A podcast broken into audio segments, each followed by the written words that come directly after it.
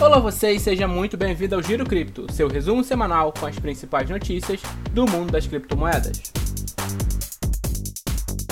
Eu sou Marcelo Roncati e eu tenho o prazer de apresentar para o nosso giro de hoje André Cardoso. Opa pessoal, como é que vai? Armata Trader. Olá pessoal! Tasso Cardoso. Fala pessoal, boa tarde aí. Hoje nós vamos falar um pouquinho sobre a dominância do BTC diante das altcoins, possível criptomoeda do governo dos Estados Unidos, venda de contas hackeadas da Disney Plus. Nós falamos semana passada da Disney Plus e os caras já estão vendendo as contas hackeadas, é brincadeira. Blockchain no combate aos deepfakes, 80 mil bitcoins na MTGOX, Bitcoin abaixo de 8k novamente e vazamentos na Atlas Quantum.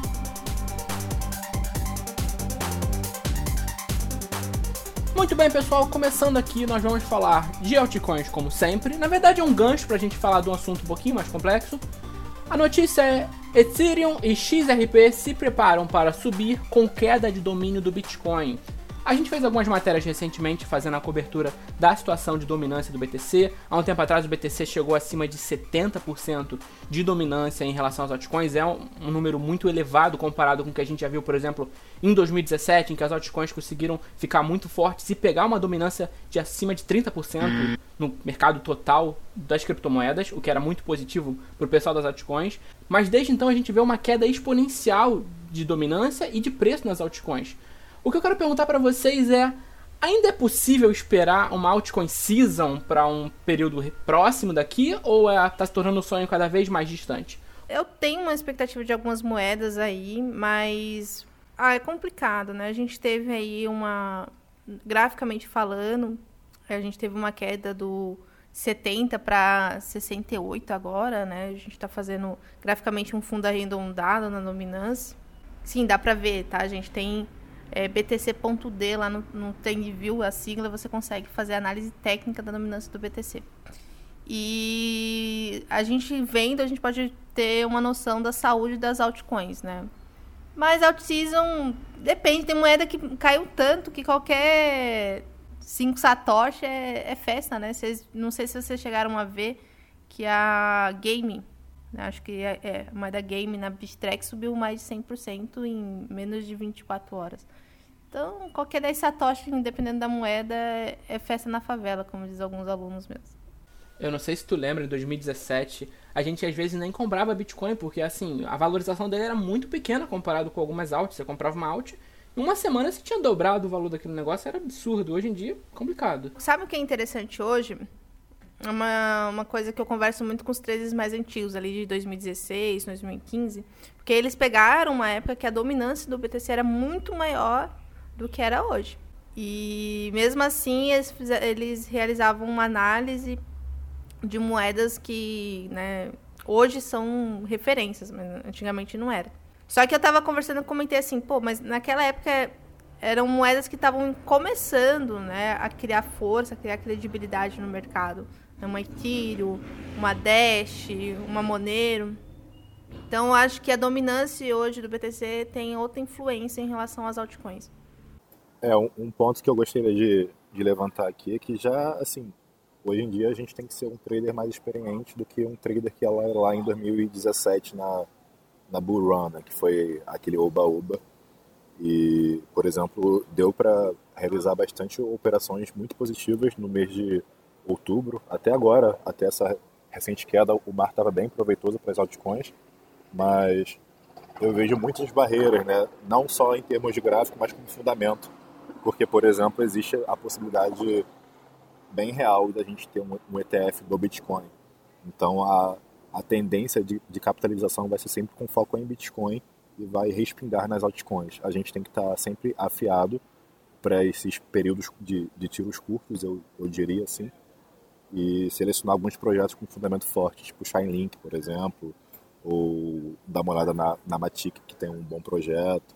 Enfim, aí esse mercado vai ser um pouco menos especulativo no futuro do, do que é hoje. Embora a gente vê aí, eu até falei isso hoje com relação ao pump do, do Bitcoin, que em um dia subiu 45% e está de volta para o mesmo preço.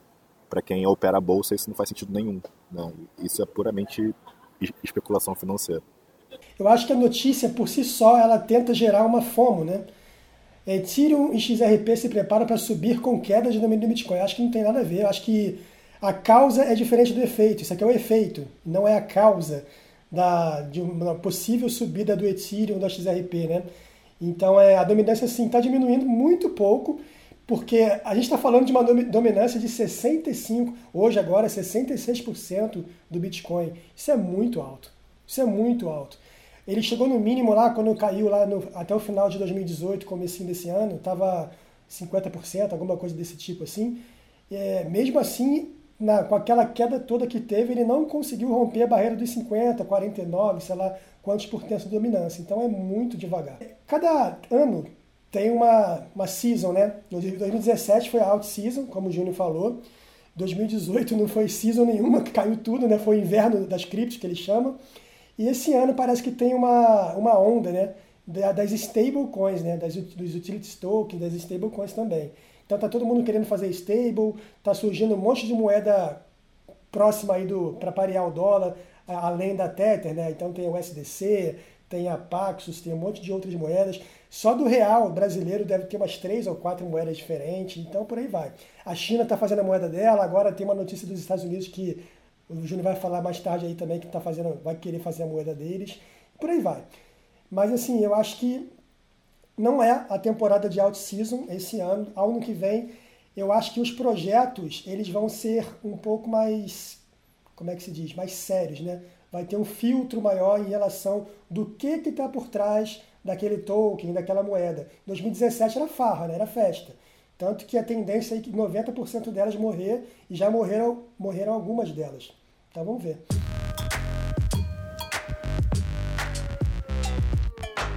Aproveitando aqui o gancho do que o André falou dos Estados Unidos, a notícia é presidente do Fed. Estados Unidos estuda lançar sua criptomoeda. A gente tem comentado aqui recentemente sobre a criptomoeda da China que está chegando, a China investindo pesado em blockchain. A gente deixou claro que o blockchain da China, a China não está apoiando criptomoeda de maneira geral e outros blockchains. Mas essa notícia aqui faz a gente pensar, tem algumas formas de você enxergar essa notícia.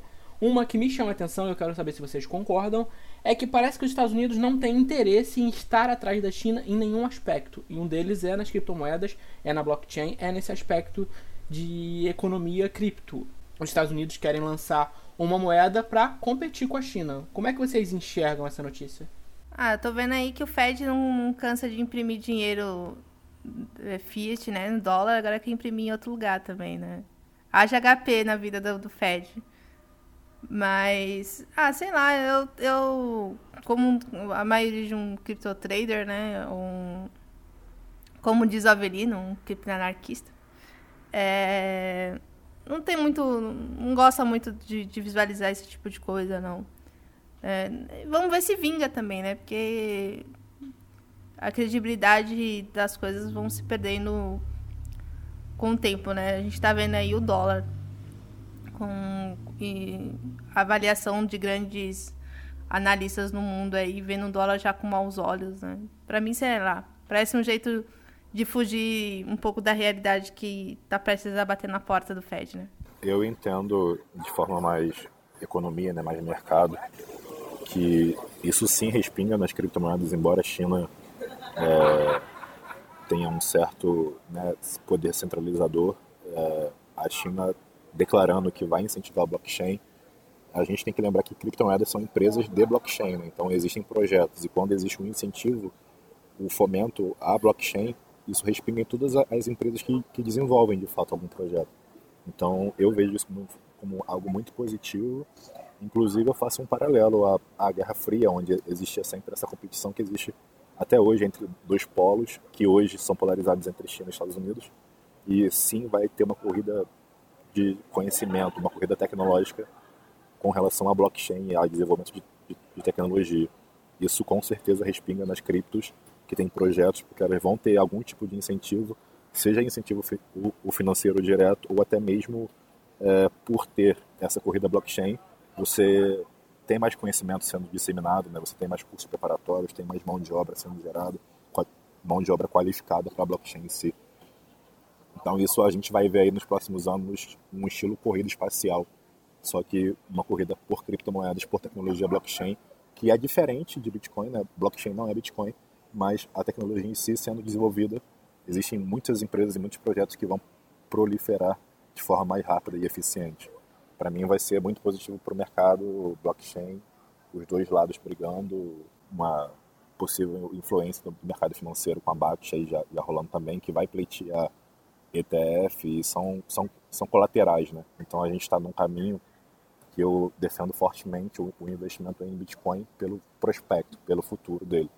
É, eu ia falar também sobre a Guerra Fria, que nem o Tasso falou, né, que corrida espacial com a Rússia e tal, e agora mudou o player, né? Agora é com a China, é a corrida econômica, então vamos ver quem é quem vai ter a maior economia em 2020, 2021. E vamos, vamos falar de, de cripto, vamos falar de Bitcoin. Isso para mim é muito positivo porque, teoricamente, as duas vão lançar as suas moedas em blockchains privadas e com uma certa restrição com a paridade em Bitcoin. Só que vai vencer esses dois países ou outro grande também, quem colocar a paridade em Bitcoin, que é a descentralização em essência, né? Então, se você, se eu puder comprar um dólar token americano dos Estados Unidos com o meu Bitcoin a qualquer hora do dia, qualquer horário, em qualquer país, em qualquer lugar do mundo, em, em cinco minutos, isso é muito vantajoso, tá? Tanto para mim, quanto para os Estados Unidos, quanto para qualquer país que estiver investindo nisso. E isso é interessante. Agora, a questão é, inicialmente, eles vão tentar restringir ao máximo essa, esse link aí com Bitcoin. E como a China fez também, eles, eles devem falar também que não tem nada a ver com Bitcoin, que não, não é, a proposta não é divulgar o Bitcoin, mas o efeito colateral é que divulga. E pumpa o Bitcoin, ele gera aí uma, uma boa notícia em relação ao Bitcoin, né? Então eu acho, eu acho muito bom, eu acho positivo também. E é isso aí, vamos ver. É, e, e só para complementar essa postura do Fed de criar uma criptomoeda que, que não é para especular, né? existem, existem diversos fatores que, que beneficiam qualquer tipo de gestão financeira ou gestão de informação, que é o caso da blockchain. Então, para um Estado ter uma blockchain própria, né, que, é o, que seria a sua criptomoeda, isso impacta em rastreio de informação, em controle de life cycle de produto, que é, é confiança, eficiência de, de, processo. Então, os bancos em si e estados têm que ter uma blockchain deles, que tem que ser uma, uma blockchain pública, né? O, o, a, a, grande conversa aí seria entre a, a blockchain pública e privada. E aí a gente já entra em outro assunto, mas o interesse do Fed é por eficiência de, de processo, é por eficiência de propagar os meios de informação e ter menos falhas, né? menos custos operacionais, eu diria.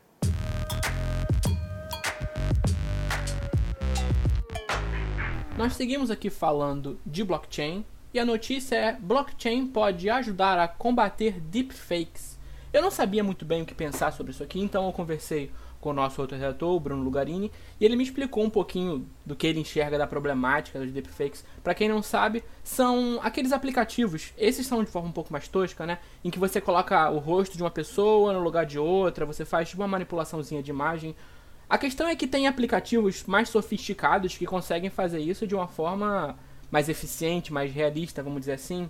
E isso acaba gerando alguns problemas muito sérios que a gente tem, por exemplo, com fake news e alguns outros assuntos. Eu quero saber de vocês qual a importância que vocês enxergam no combate aos deepfakes e como a blockchain pode atuar dessa maneira. Posso já traçar o paralelo à última coisa que eu falei, que a blockchain ela valida a veracidade de uma informação. Né? Então, por exemplo, o interesse de um país de ter uma blockchain pública é controlar todos os processos, informações e, e pagamentos de forma que não exista desvio de processo, que não exista desvio de verba. Então isso é, é algo que tem a, a, melhorar muito a gestão e eu, esse processo aí, esse, essa prática de deepfake é uma prática muito é, ruim, né, de que você não tem controle nenhum. Então a blockchain é uma das formas de validar a origem, por exemplo, de um determinado arquivo, porque se você for parar para pensar, um, um vídeo que possa ter um líder de política ou de Estado falando algo que ele não falou pode gerar uma guerra, por exemplo. Então, a blockchain hoje ela tem um papel fundamental nessa sociedade que é cada vez mais rápida, eficiente em certos pontos, mas por ter tanta facilidade de informação, você pode fazer merda, né? Desculpe a palavra, de qualquer lugar. Você pode falar que o Obama ou o Trump fa fa falou algo que ele não falou e provocar uma guerra se você não validar essa informação. E a blockchain entra na validação de informação. É, então, em relação ao deepfake, eu posso estar falando alguma besteira, me corrijam aí se eu estiver errado, tá? Ele faz uma edição de vídeo, Júnior, através de inteligência artificial, do deep learning. E, cara, o negócio fica muito perfeito. Vocês chegaram a ver o vídeo que, que a matéria falou, do, CZ, do CZ? Vê o link lá que tá lá na Aleteia aí, né? E aí tem um vídeo do CZ com artes marciais, parece. Eu não sei se era o Bruce Lee que tava lá, não, que era o original, não sei. Mas, cara, ficou muito perfeito. Até ele ficou impressionado como que fica perfeito. E realmente é muito difícil de você, você falar assim, não é ele. Porque o, a tecnologia é tão, é tão perfeita que ela faz com que aquele vídeo pareça, é assim, 99% você. O que, que a blockchain vai fazer? Parece que eles pegam um código do vídeo original e conseguem cadastrar isso em blockchain de uma maneira imutável. E esse código, como fonte de dados que o Tassi falou, ele fica ali confiável, né? E aí, quando o vídeo for compartilhado, for editado alguma coisa, você consegue que esse código ali, através desse código que não consegue ser modificado, você consegue visualizar que não é que não é um, um vídeo original, né? Você, se ele tiver modificado aquele código, aquela parte do código que está gerenciado em blockchain. Mas é muito, muito, muito interessante. Inclusive, já tem até autoridades falando da deepfake, porque realmente é uma tecnologia muito perigosa. É, então, né? Acho que os meninos já comentaram tudo que tinha que falar, mas é, tem vídeos assim que são, cara, numa perfeição muito, muito interessante. E o interessante é que, que a gente tem, elas são feitas dessa forma, né? Mas as gravações são feitas em casa mesmo, uma coisa caseira. Sim, é acessível. Acessível, então assim, é, normal, provavelmente deve ser um guri, sabe? Quer ver um exemplo, Amata? O vídeo do Bolsonaro cantando Caneta Azul. É deepfake. É deepfake. Cara, é impressionante, assim, como o, o, adolescente, quando ele tá ocioso, não tem muita coisa para fazer na vida. Brasileiro, então, né? É rei do, Brasileiro é rei do meme, é rei, rei do meme. É, é, rei do meme. Então, é incrível a capacidade do ser humano para fazer umas coisas assim que você fica, meu Deus. E essa é outra tecnologia muito nova. Pensa como isso vai estar daqui a 5, 10 anos. Sim, sim. Isso porque, tipo, é uma coisa feita, assim, tem que fazer, sabe? Tá, é uma brincadeira em alguns casos, né? Mas de forma amadora. Eu imagino de uma forma mais profissional, mais elaborada. Lascou-se.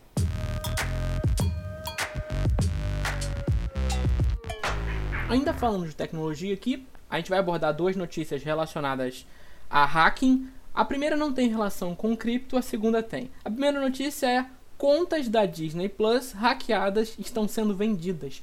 Na última semana, no último Giro Cripto, a gente comentou um pouquinho sobre o Disney Plus, o serviço de assinatura da Disney, com séries, desenho e tudo mais, filmes. Chegou a 10 milhões de usuários, está bombando nos Estados Unidos, deve chegar no Brasil em breve. E aí agora a gente tem essa notícia de que os caras já conseguiram hackear um número enorme de contas e estão vendendo essas contas muitas vezes por 3, 5 dólares. Gente, até onde vai o, o limite do, do ser humano de velocidade para fazer coisas boas e a mesma velocidade para fazer coisas ruins, ou às vezes até mais rápido para fazer coisas ruins. É, né? É, e eu, eu, eu, vi essa matéria, eu lembrei da, daquele giro que a gente comentou sobre a Bitfinex, né? Da galera vendendo as contas. Eu tô vendendo a minha ainda, hein? é, fica aí, gente. Acho que devido o volume, né, que a gente viu no giro de pessoas acessando lá nos Estados Unidos, se tornou um grande alvo. Consequentemente, a pessoa faz esse, faz tenta fazer comércio com qualquer coisa que se tem na mão, né? E só para lembrar, se tem gente vendendo, é porque tem gente que compra. É, tem gente que compra. Então, é, ou seja, tem uma. Se tá ofertando é porque tem uma demanda, né? É a lógica do trade, né? é a lógica do trade, sempre. Mas é isso. É, muita demanda. É, visa, né? Os hackers acabam visando aquilo como um objetivo, né? Olha, tem ali muita demanda. Acaba facilitando também. E como esses grandes sites têm problemas sérios com seguranças, né? Teve um, um, a galerinha esses tempos, né, na, no, no Telegram mesmo, de, de grandes membros, né, o Douglas, o João da Escola Cripto, que os caras pegaram a conta deles e era exatamente, a, praticamente a mesma coisa e pediram dinheiro, né, para pedir Bitcoin para eles. Isso, assim, perfeito também. Então, e as pessoas deram dinheiro pra, pra conta fake. E eu fiquei assim impressionada. Então, para você ver como é, não, é, não é tão difícil de enganar as pessoas quando tem certo conhecimento em relação a isso, né? Eu entendo que isso de, de hack entra mais uma vez na segurança da informação, que entra mais uma vez em blockchain. A gente está num, num caminho que não tem volta, né? Porque tem a, até a frase que data is the new oil, então, ou seja, blockchain tem que, ter, tem que ser forte aí pra gente. Interessante é que o modelo de negócios, ele, eles vendem uma mensalidade. Se o cara consegue identificar que, que aquela conta é hackeada, o cara vai cobrar 2, 7 dólares lá, por que, que ele não pega depois a conta de volta? Eu não, eu, não, eu não entendo muito bem como é que funcionou esse processo, mas é estranho. O cara não vai conseguir pegar o hacker, cobrar essa mensalidade de mil pessoas e indefinidamente. Não sei, né? Agora, realmente, o que o Tassi falou, se tivesse uma blockchain por trás aí controlando essa informação, controlando esses dados, isso aí seria muito, muito mais tranquilo. E não teria, provavelmente não teria hackeamento de conta. Até porque a blockchain ela evita o double spend, né? Um gasto duplo.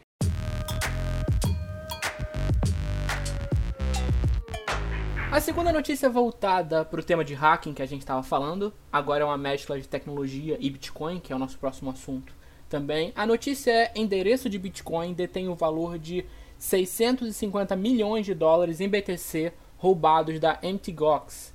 A gente comentou em algum programa anterior, não vou lembrar porque a gente já gravou um monte, sobre o roubo da MTGOX, que a gente teve lá na época 850 mil bitcoins roubados em 2014, se eu não me engano, de um pô totalmente o preço do Bitcoin. É assim, o maior o... dump, né? Se eu não me engano, do Bitcoin naquela época. Se eu não me engano, sim, mas hoje é um valor que seria equivalente a uns 8 bilhões de dólares, se eu não estiver equivocado aqui.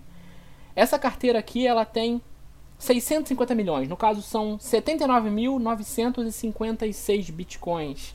A pergunta que fica aqui, inclusive que a matéria levanta, é: será que essa pessoa, essa pessoa, esse grupo, perdeu a chave de acesso para essa carteira porque esses bitcoins não são movidos desde o roubo. Desde 2014 os bitcoins estão parados na mesma carteira. Aí a pergunta que fica, eles perderam essa chave? Ou isso é tudo parte de um plano muito mais meticuloso, o que é uma possibilidade, porque ninguém roubou 850 mil bitcoins sem estar muito bem planejado. Daquela época eu não duvido de nada, seriamente. A gente, a gente viu, né, o cara que comprou acho, uma quantidade bem interessante de criptomoeda, colocou no, no HD e depois jogou fora, né? Tá lá procurando HD no lixo até hoje acho que é um inglês, né? Então, assim, eu tenho absoluta certeza que mu há muito Bitcoin que foi perdido devido à perda de chave, a esquecimento de senha ou algo do gênero. É, eu concordo que as pessoas podem ter esquecido, mas não acho tanto assim, porque uma pessoa hackear uma corretora, ela, ela tem que ter um plano bem, bem fundamentado para isso, né? E mas assim, é, é muito especulativo, mas o, a pessoa que roubou se deixou parado, ela acredita no futuro do Bitcoin se, você, se vocês forem pegar os dados aí de fato que, por exemplo, o número de, de carteiras que tem uma grande quantidade de Bitcoin está tá crescendo, né? Então, a, a, a, mentalidade de holder de, dos investidores institucionais é, é muito grande. Então, existe sim um, um valor percebido futuro.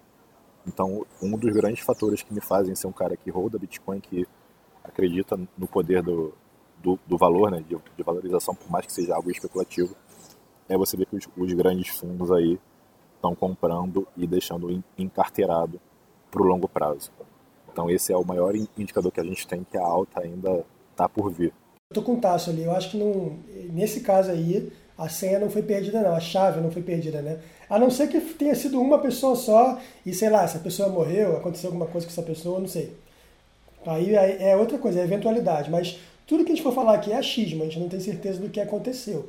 Porém, o, o provável seria que esse cara não quer mexer porque é rastreável. Mesmo que ele coloque um e-mail lá, superman.gmail.com, que ninguém vai saber que é ele, quando ele movimentar para outros e-mails, tem até uma técnica dentro da, da própria blockchain que o cara tenta esconder as transações que ele faz em milhares de outras carteiras, mas mesmo assim ele só dificulta, mas é rastreável. Então, é, esse 79.956 bitcoins vai ter, depois, se o cara conseguir dividir isso em milhares de carteiras e transferir para outras, quando chegar lá no destinatário final um bitcoin, esse um bitcoin ele vai ser identificado. E aí pode percorrer todo o caminho para trás ali até chegar nessa carteira original. Mas tem a, a, aquelas teorias né, que você pode mandar para uma exchange descentralizada, pulverizar em, em Monero e fazer outro caminho, e aí você perde o track. Eu não sou nenhum cara de, de TI, para isso você tem que chamar né, alguém mais de TI, que eu não, não entendo nada disso, mas dizem que é possível.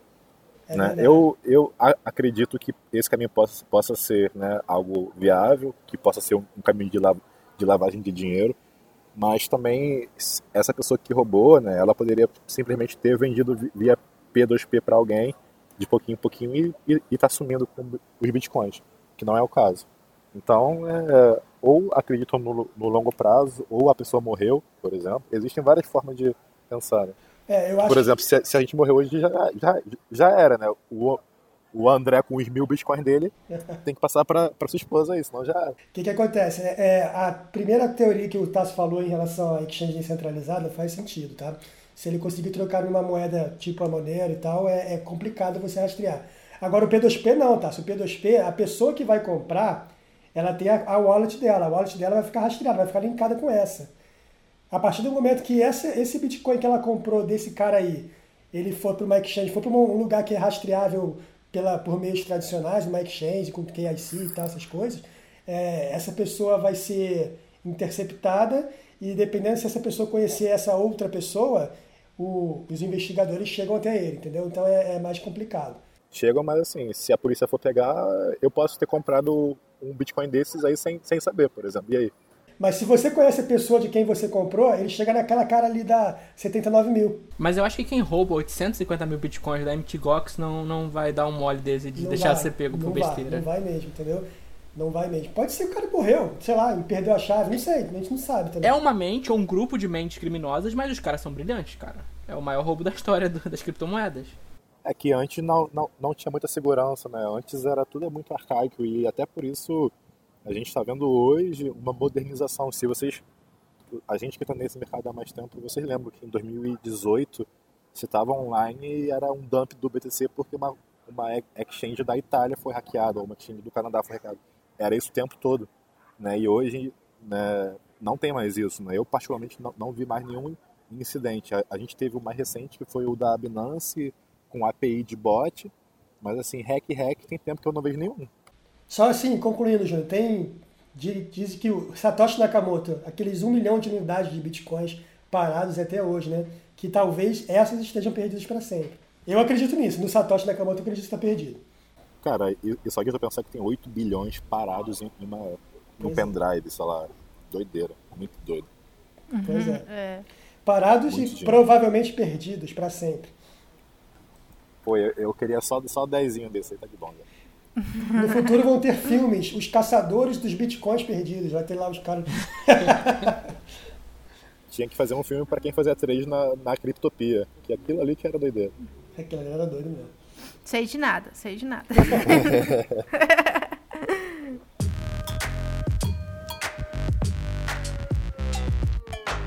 Vamos continuar falando aqui de Bitcoin. A notícia é: Bitcoin cai abaixo de 8 mil dólares pela primeira vez neste mês. Para ser mais específico com a notícia, deixar ela bem atualizada, a cotação no momento aqui na Bitfinex que eu estou olhando às 5h44 do dia 21, que é o que a gente grava um dia antes de publicar o Giro Cripto, é 7.628 dólares, então já caiu bastante em relação aos 8 mil dólares. Fala pessoal, uma inserçãozinha aqui no meio do seu podcast. A gente tenta manter a notícia atualizada, mas o Bitcoin não deixa. A gente gravou e falou um pouco da queda do preço do Bitcoin. O Bitcoin estava lá em cima, 8 e pouco, e aí caiu abaixo de 8 mil dólares. E agora, enquanto tô gravando essa inserção aqui, o Bitcoin caiu abaixo de 7 mil dólares, chegou a 6.900 e pouquinho. Então é só para atualizar a notícia mesmo. Aqui é algum tipo de, de food que está acontecendo? Qual a situação, segundo a visão dos meus queridos analistas, traders, pessoas que amam gráficos? Bom, primeiro o redator, né, o Bruno. Fala, Brunão! Ele coloca a notícia, Bitcoin cai abaixo de 8 mil, 8 mil, 7,800, 7,400. coitado, coitado, né? Essa notícia de preço de Bitcoin é complicado, porque muda muito rápido. E isso foi hoje, tá? Hoje estava 8.100, 8.200, alguma coisa assim, já caiu para 7.400, bateu 7.350 na BitMEX. Ele publicou pela manhã, agora de tarde já caiu mais de 400 dólares.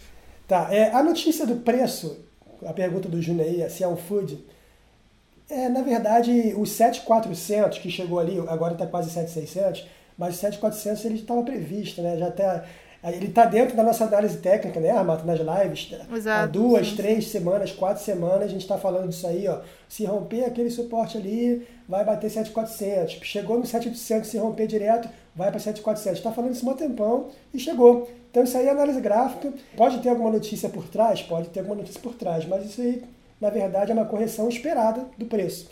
Se você olhar no gráfico semanal, no longo prazo, você vê que a tendência ainda é de alta. O Bitcoin começou nesse ano com 3 mil e tantos dólares, ainda estamos com 7.600, 7.500, então ainda estamos com mais que o dobro do que começou no ano.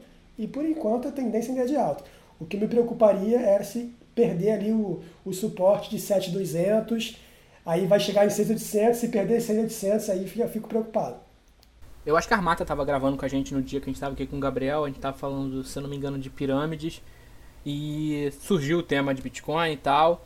E naquele dia ele tinha falado que ele estava comprando Bitcoin 7500. Aí no dia seguinte eu tive que fazer um adendo no podcast, porque a gente falava de Bitcoin 7500 e logo depois o Bitcoin foi para 10.500. Foi uma subida muito alta, muito rápida. E desde então o Bitcoin só caiu, ou eu tô errado? Ah, ele, ah, foi uma alta muito muito expressiva, assim, né? Foi, acho que em menos de 24 horas, 40%. Então é natural que ele corrija, né? Que ele volte a, a, testar suporte ou testar médias, enfim. É, o, o ponto que eu, que eu sempre trago com relação a essa alta é que, cara, eu operava em bolsa, né? Então, para mim é muito louco, é, porque em bolsa, quando você vê alguma, algum ativo que, que suba isso tudo, existe alguma informação, né? Alguma compra de, de fusão e aquisição de empresa, algum dado favorável, algo inesperado. O Trump então, exemplo, tweetando, né? É, tipo, guerra nuclear ou não, enfim, mas quando você viu o volume que a gente viu de cripto naquele dia que beirou aí os quase 30 bits, né? Para mim, para mim é surreal ela voltar para o mesmo preço 15 dias depois, sabe? Isso e te falar, uma das coisas que prejudica a minha análise gráfica em cripto hoje em dia é, é às vezes pensar com fundamento, né? E até então sempre que eu fui por fundamento de achar que por, por ter tido essa alta né, eu esperava algo mais positivo, tipo uma terceira onda, né, não aconteceu. Então, ali quando perdeu para mim os 8 e, e 900, ali eu já virei a, a mão, porque para mim era venda de fato. Mas, fundamentalmente, eu errei por esperar uma, uma terceira onda. E muito louco para mim ter um ativo que sobe isso num dia, que foi um candle que saiu de 7.300 para 10.400, e está de novo aí em 7.300 hoje.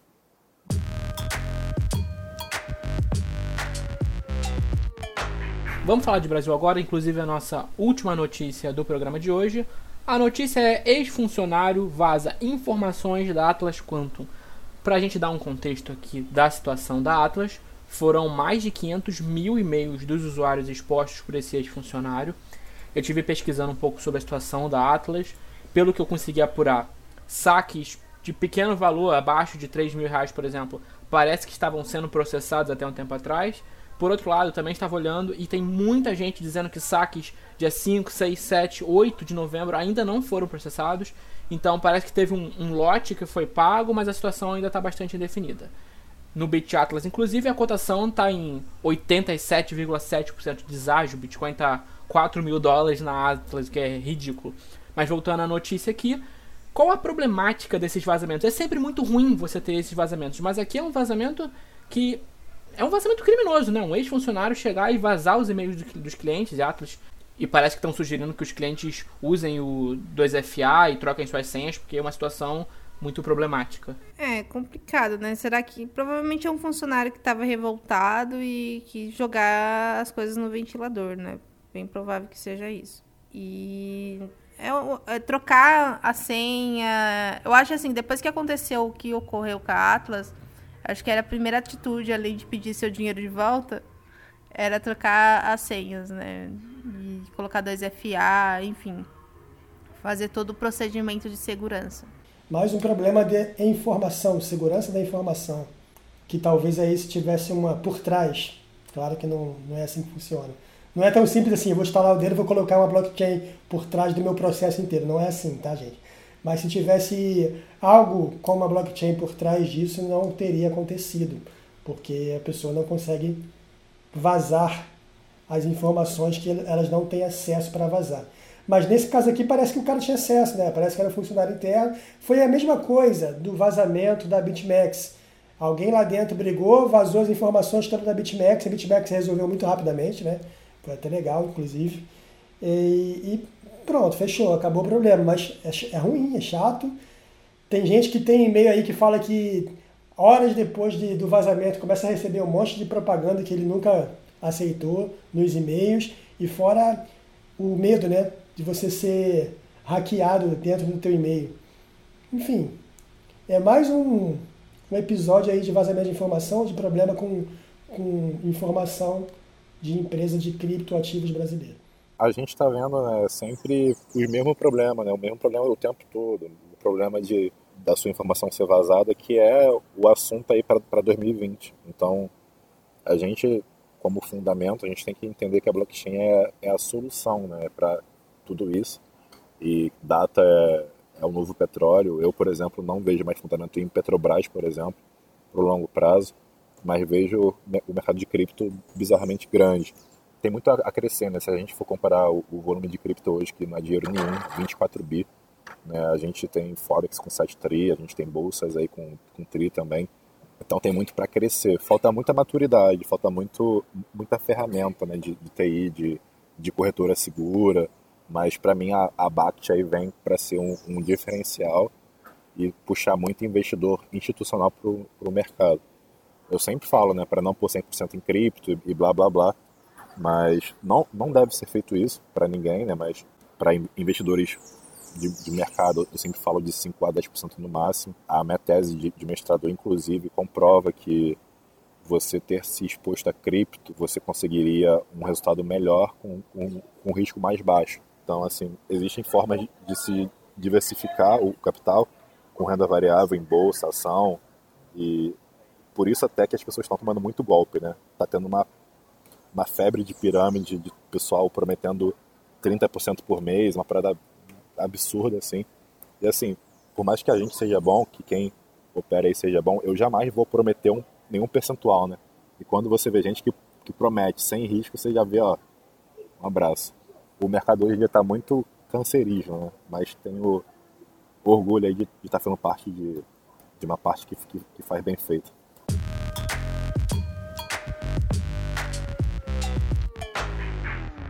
Muito bem, pessoal, estamos aqui finalizando o nosso Giro Cripto. Eu agradeço imensamente a presença de vocês. André Cardoso, Armata Trader, Tasso Cardoso, por favor, meus caros, suas considerações finais sobre o programa de hoje. Agradecer o convite de estar sempre trocando a ideia com vocês, que todo mundo opera no mercado há um tempo também. É sempre bom trazer informação de qualidade. E é, é o que eu tinha falado, né? Perdão a, a ausência de brincadeiras aí, mas sempre que surgir a oportunidade, podem contar comigo aí, com presença. Eu quero aqui agradecer mais uma vez aí o convite, esse papo gostoso de a gente conversar um pouquinho sobre o mercado, né? E agradecer a presença do Tazo, né? Como eu falei para vocês, eu acompanho ele no Facebook já faz um tempo e alguns alunos também acompanham ele. Foi tanto que um aluno meu falou: "Cara, esse cara é muito bom, não sei o quê". E desde então eu acompanho. E aí a gente se conheceu lá no grupo do, do Douglas e eu falei, vou convidar ele para fazer um podcast conosco. E muito obrigada aí pela sua presença. E é isso. E aí eu vou voltar, gente, para as lives do André para encher o saco dele e falar que ele faz sexta-feira da maldade todo dia. Não se preocupem. Pô, obrigado aí, pessoal. Obrigado pela participação, Tássio. Obrigado pelo conhecimento que você trouxe aí com a gente. Obrigado, Armata. Obrigado, Júnior. Obrigado, galera. Estão todos convidados para as lives, tá? Armata, Tássio também. O Júnior, quando quiser participar, ele fala que vai, mas nunca vai.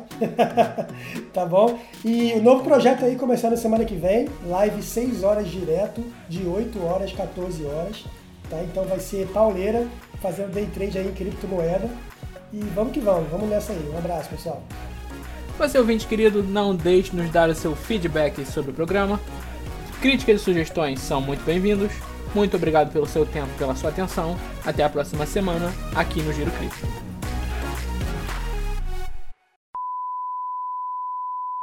Ó, se eu, se, eu, se eu tivesse a voz do Tasso, eu já teria um milhão de seguidores já. Oi, eu- eu- Ele conquistou a mulher só conversando pelo telefone, entendeu? Faz parte também da tática aí. É, Deve, é, deve odi- odiar o WhatsApp, né?